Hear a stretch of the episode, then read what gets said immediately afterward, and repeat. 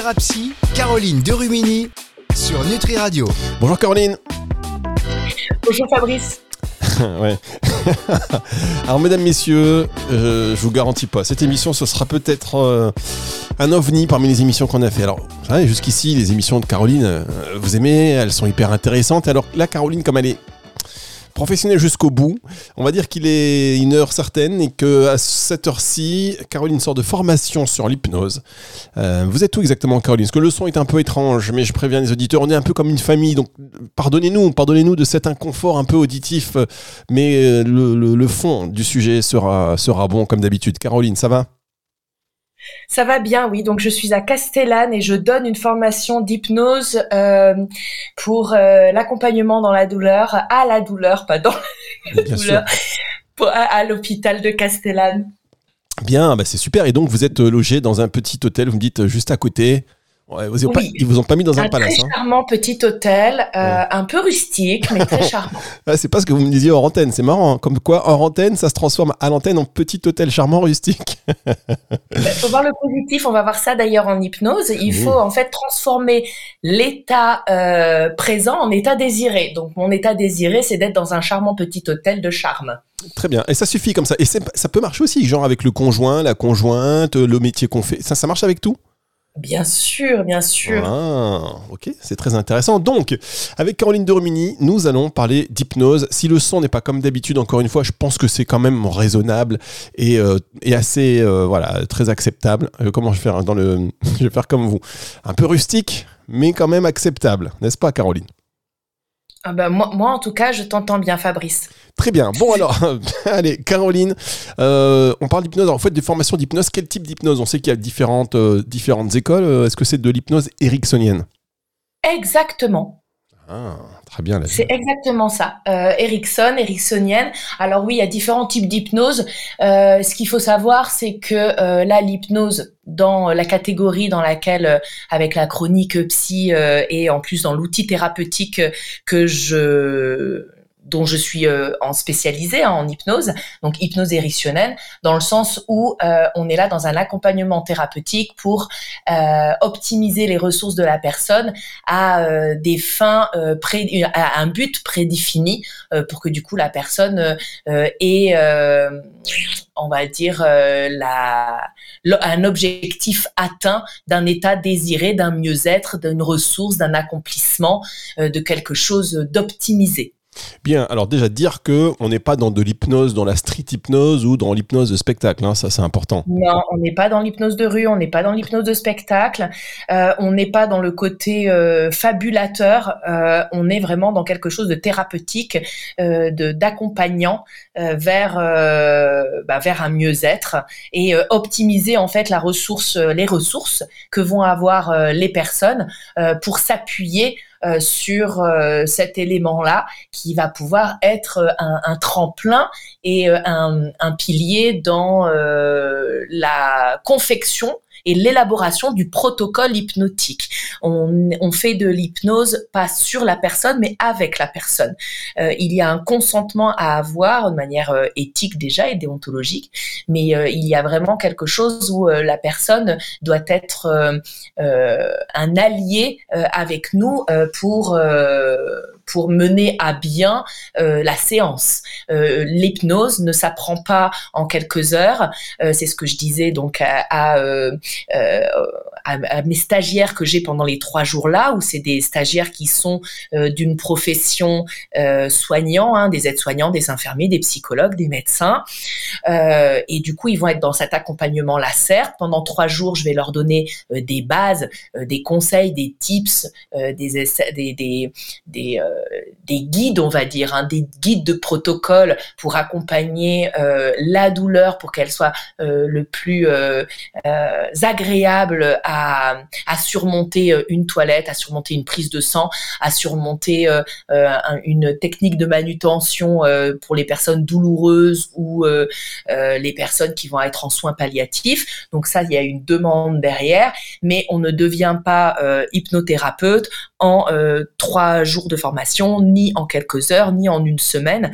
Il y a vraiment quelque chose d'important, de sérieux, et pour que du coup ça soit efficient et efficace. Même si on nous promet sur les réseaux ou sur internet avec des formations rapides pour devenir hypnothérapeute, le danger c'est que c'est un titre qui est non reconnu et non protégé, et que n'importe qui, sous prétexte d'avoir envie d'ouvrir un cabinet d'hypnose, peut en fait recevoir, et c'est là le danger. Donc faut vraiment avoir une qualité de formation derrière qui nécessite du coup plusieurs heures de théorie et de pratique. Moi, ma spécialisation a duré 1 an et demi de séminaire. Voilà, on est vraiment dans la découverte, n'est pas l'obtention d'un outil. Vous savez que je vous ai posé qu'une seule question là. Je sais. Et alors en plus j'allais enchaîner en disant c'est un peu comme avoir un tournevis, on n'est pas mécanicien avec un tournevis malgré le fait qu'on a un tournevis. Voilà, en bref. D'accord, très bien. Bah, vous savez, j'aurais dû vous interrompre avant. Caroline, on va faire une pause, on va se retrouver dans un instant, on va aller encore plus loin dans cette hypnose ericksonienne, et puis je vais vous poser ma question tout de suite et on fera une pause juste après, parce que vous avez dit que vous formiez donc des infirmiers, des médecins, c'est bien quand même de voir que des médecins s'intéressent à ces médecines, on va dire, complémentaires, ou ces méthodes complémentaires. Exactement, ça va dépendre de l'ouverture du médecin, mais de plus en plus, les médecins vont intégrer ces médecines. Alors, il y a différentes manières de l'appeler, hein, approche complémentaire, une approche parallèle, aussi alternative. C'est vrai que moi, j'aime bien cette définition de complémentaire, parce qu'on va vraiment entendre le mot associé derrière, et qu'il faut, et c'est pas au détriment ou en enlevant une méthode ou une approche. On va vraiment être dans main dans la main dans l'accompagnement, et je pense que c'est là qui est intéressant. La médecine chinoise va être intéressante, et la médecine aussi traditionnelle, conventionnelle, mais c'est pas l'un ne remplace pas l'autre. Et dans l'hypnose, en fait, on va bien voir qu'il y a vraiment un complément de savoir à associer avec les connaissances qui vont être en faveur de la personne, le patient, l'usager, le résident, selon ou le client, selon la pratique que l'on a. J'aime bien le résident et le client. J'aime bien votre accent. J'aime bien ma manière de prononcer les mots. Est-ce que vous êtes déjà en train de nous hypnotiser? Parce que je sais que quand on appuie comme ça sur certaines syllabes, c'est qu'on est déjà en train de mettre en place une espèce de protocole d'hypnose.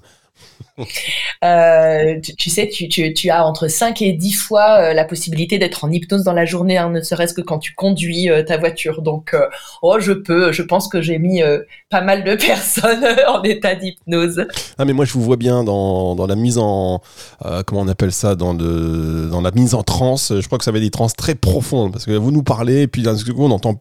Je pense que ça doit être assez efficace, votre hypnose ericksonienne. On marque une pause cette fois et on revient dans un tout petit instant pour la suite.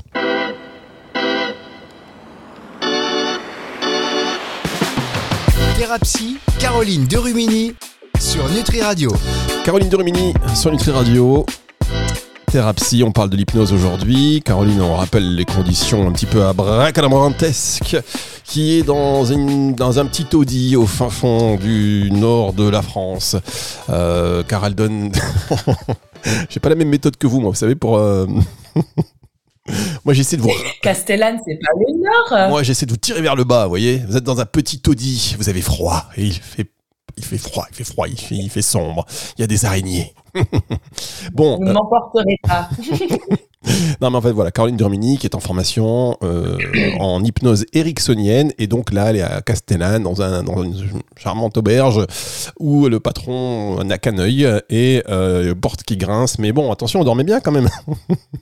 Mais c'est bien, parce que là, du coup, tu vois, tu amènes le langage hypnotique vers une visualisation et la possibilité d'imaginer quelque chose. C'est vraiment vers ça que va tendre l'accompagnement hypnotique, hein. C'est d'aller, alors pas du tout à regarder un aubergiste avec un œil, avec un taudis froid, parce que là, tu me les perds, mes patients.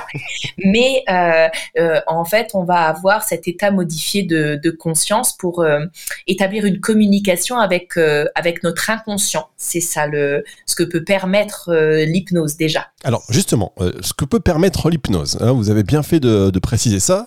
Et là, je dis ça aussi pour tous les auditeurs qui se poseraient la question. On a écarté d'entrée de jeu le fait que nous étions en train de parler d'hypnose de rue ou d'hypnose de spectacle. C'est pas de cela dont il s'agit. Mais l'hypnose ericksonienne, par exemple, qui est très tendance, on a l'impression qu'on peut tout faire. Les verrues, arrêter de fumer, perdre du poids, tout ça grâce à une dissociation. Ah. Alors le sujet va nous prendre plus qu'une heure là, si tu me tends vers là.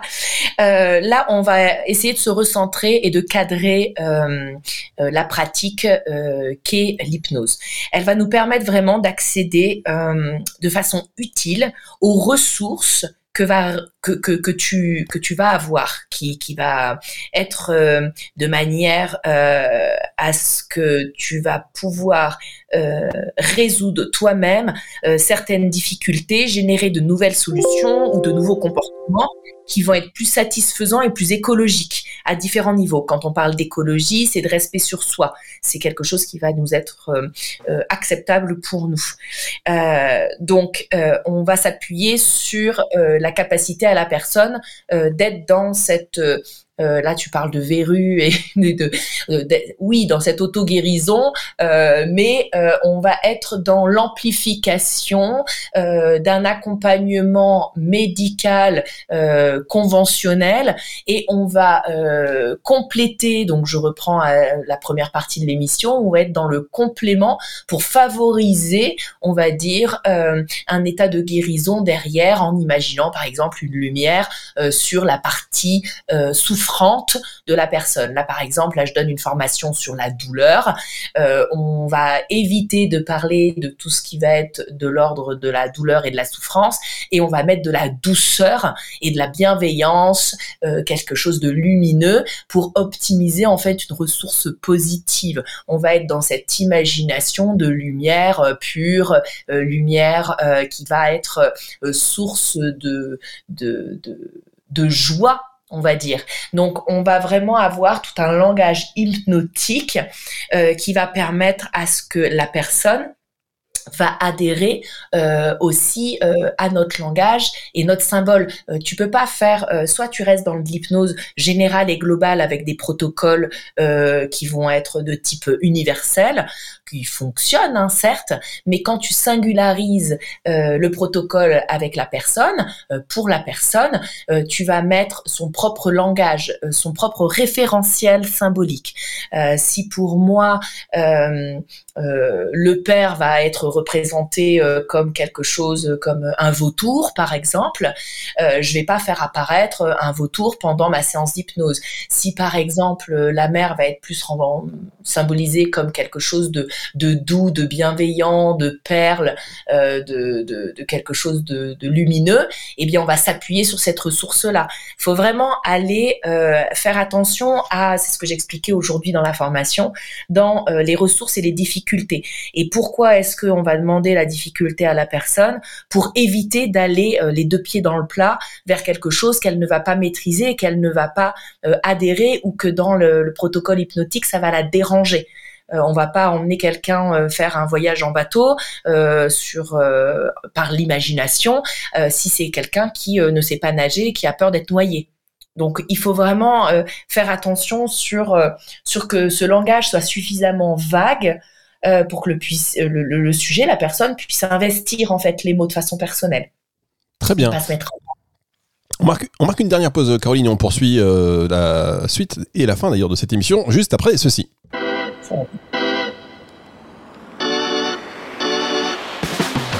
Thérapie, Caroline Derumigny sur Nutri Radio. Caroline Derumigny sur Nutri Radio, dernière partie de cette émission consacrée à l'hypnose, avec toujours une liaison qui, ça va finalement, on s'en tire pas trop mal, Caroline, j'ai envie de vous dire.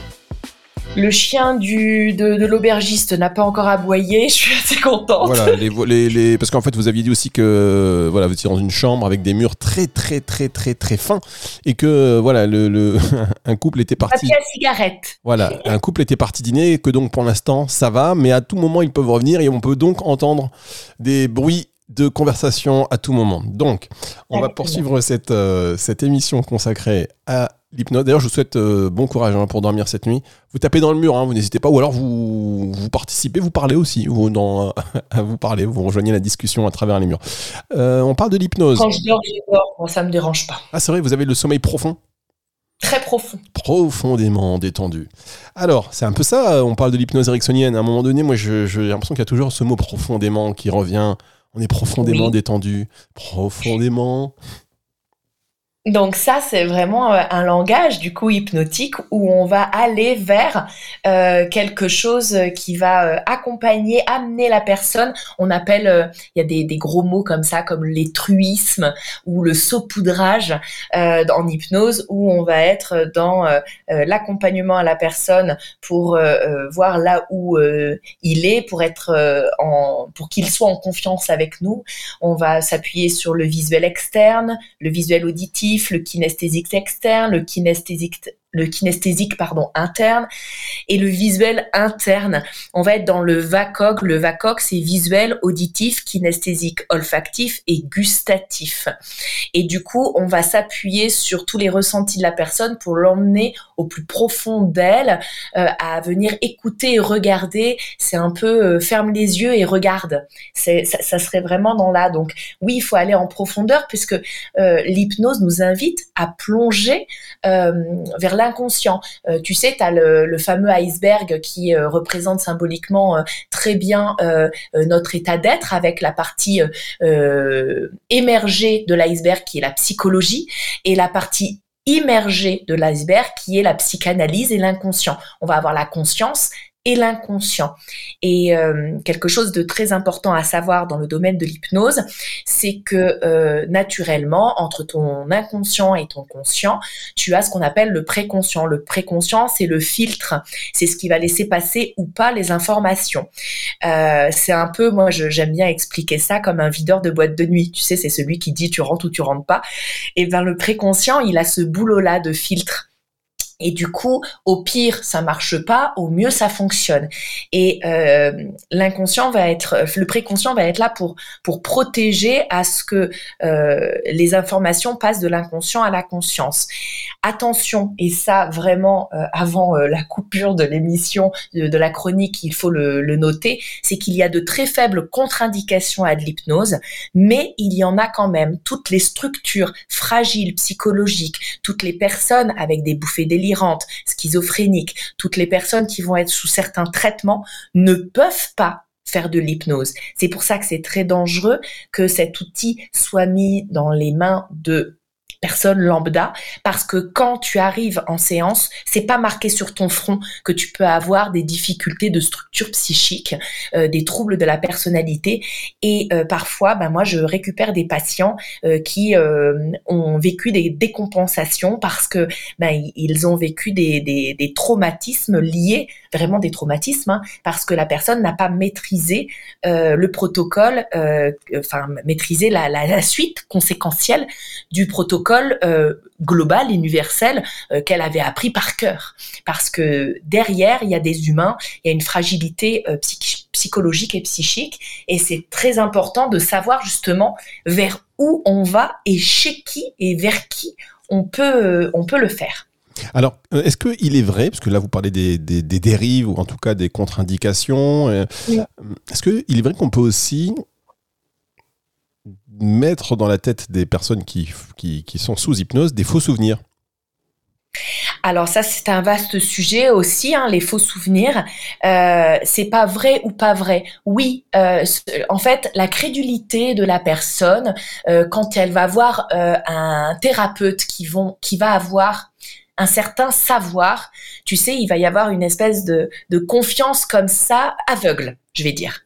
Et que la personne, si tu t'engouffres dans une connaissance qui va pouvoir te faire émerger peut-être une bribe de souvenir et que du coup le thérapeute en question va interpréter sauvagement quelque chose et va lui dire « Mais moi, je sais que pour vous, vous avez dû être traumatisé à 9 ans dans votre enfance et vous vous en souvenez pas puisque du coup, votre cerveau a mécanisme de défense, a voulu nier cette partie-là. » En fait, on va tellement être dans cette croyance et cette confiance-là que ça va nous faire émerger et construire une certaine peur et peut-être mettre en place un souvenir qui n'existait pas, mais dont on croit qu'il a existé par infiltration, je dirais, de ce que l'on a pu nous raconter suite à notre vie. Donc c'est pour ça aussi qu'il faut faire attention sur ce que l'on peut appeler les faux souvenirs qui peuvent être liés à de la manipulation, en fait. Oui, oui, c'est. Enfin bon, on termine cette émission là-dessus. Et la préconisation, et bon, évidemment, moi je salue tous les hypnothérapeutes qui s'y sont mis, qui ont une vraie formation solide, mais quand même, quand on voit un petit peu la boîte de Pandore que l'on peut ouvrir, c'est vrai qu'avoir derrière un background de psy pour désamorcer des situations, pour arranger les choses, ou alors travailler en collaboration avec un psy, je pense que c'est utile et voire indispensable, parce que des fois on veut faire bien, mais il peut y avoir des effets qui ne sont pas ceux souhaités et créer donc des traumatismes. Merci, vous êtes d'accord avec moi, Caroline ?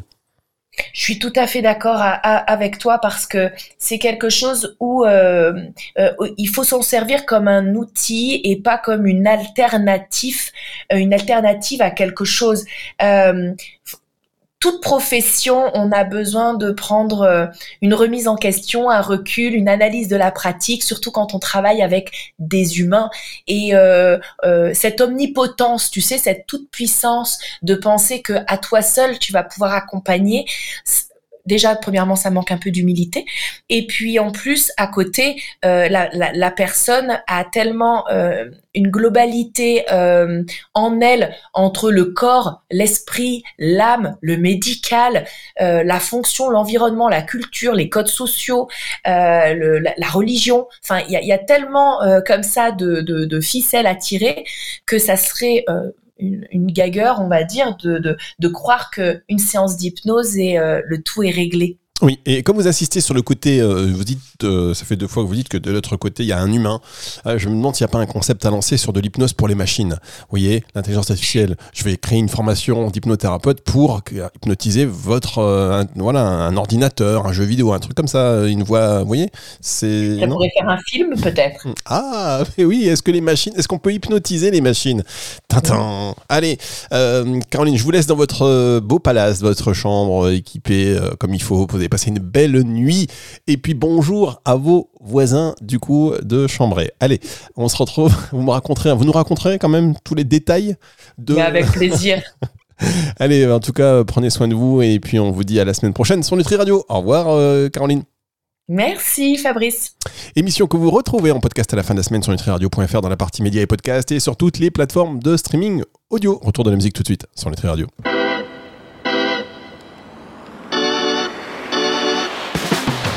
Thérapie, Caroline Derumigny sur Nutri Radio.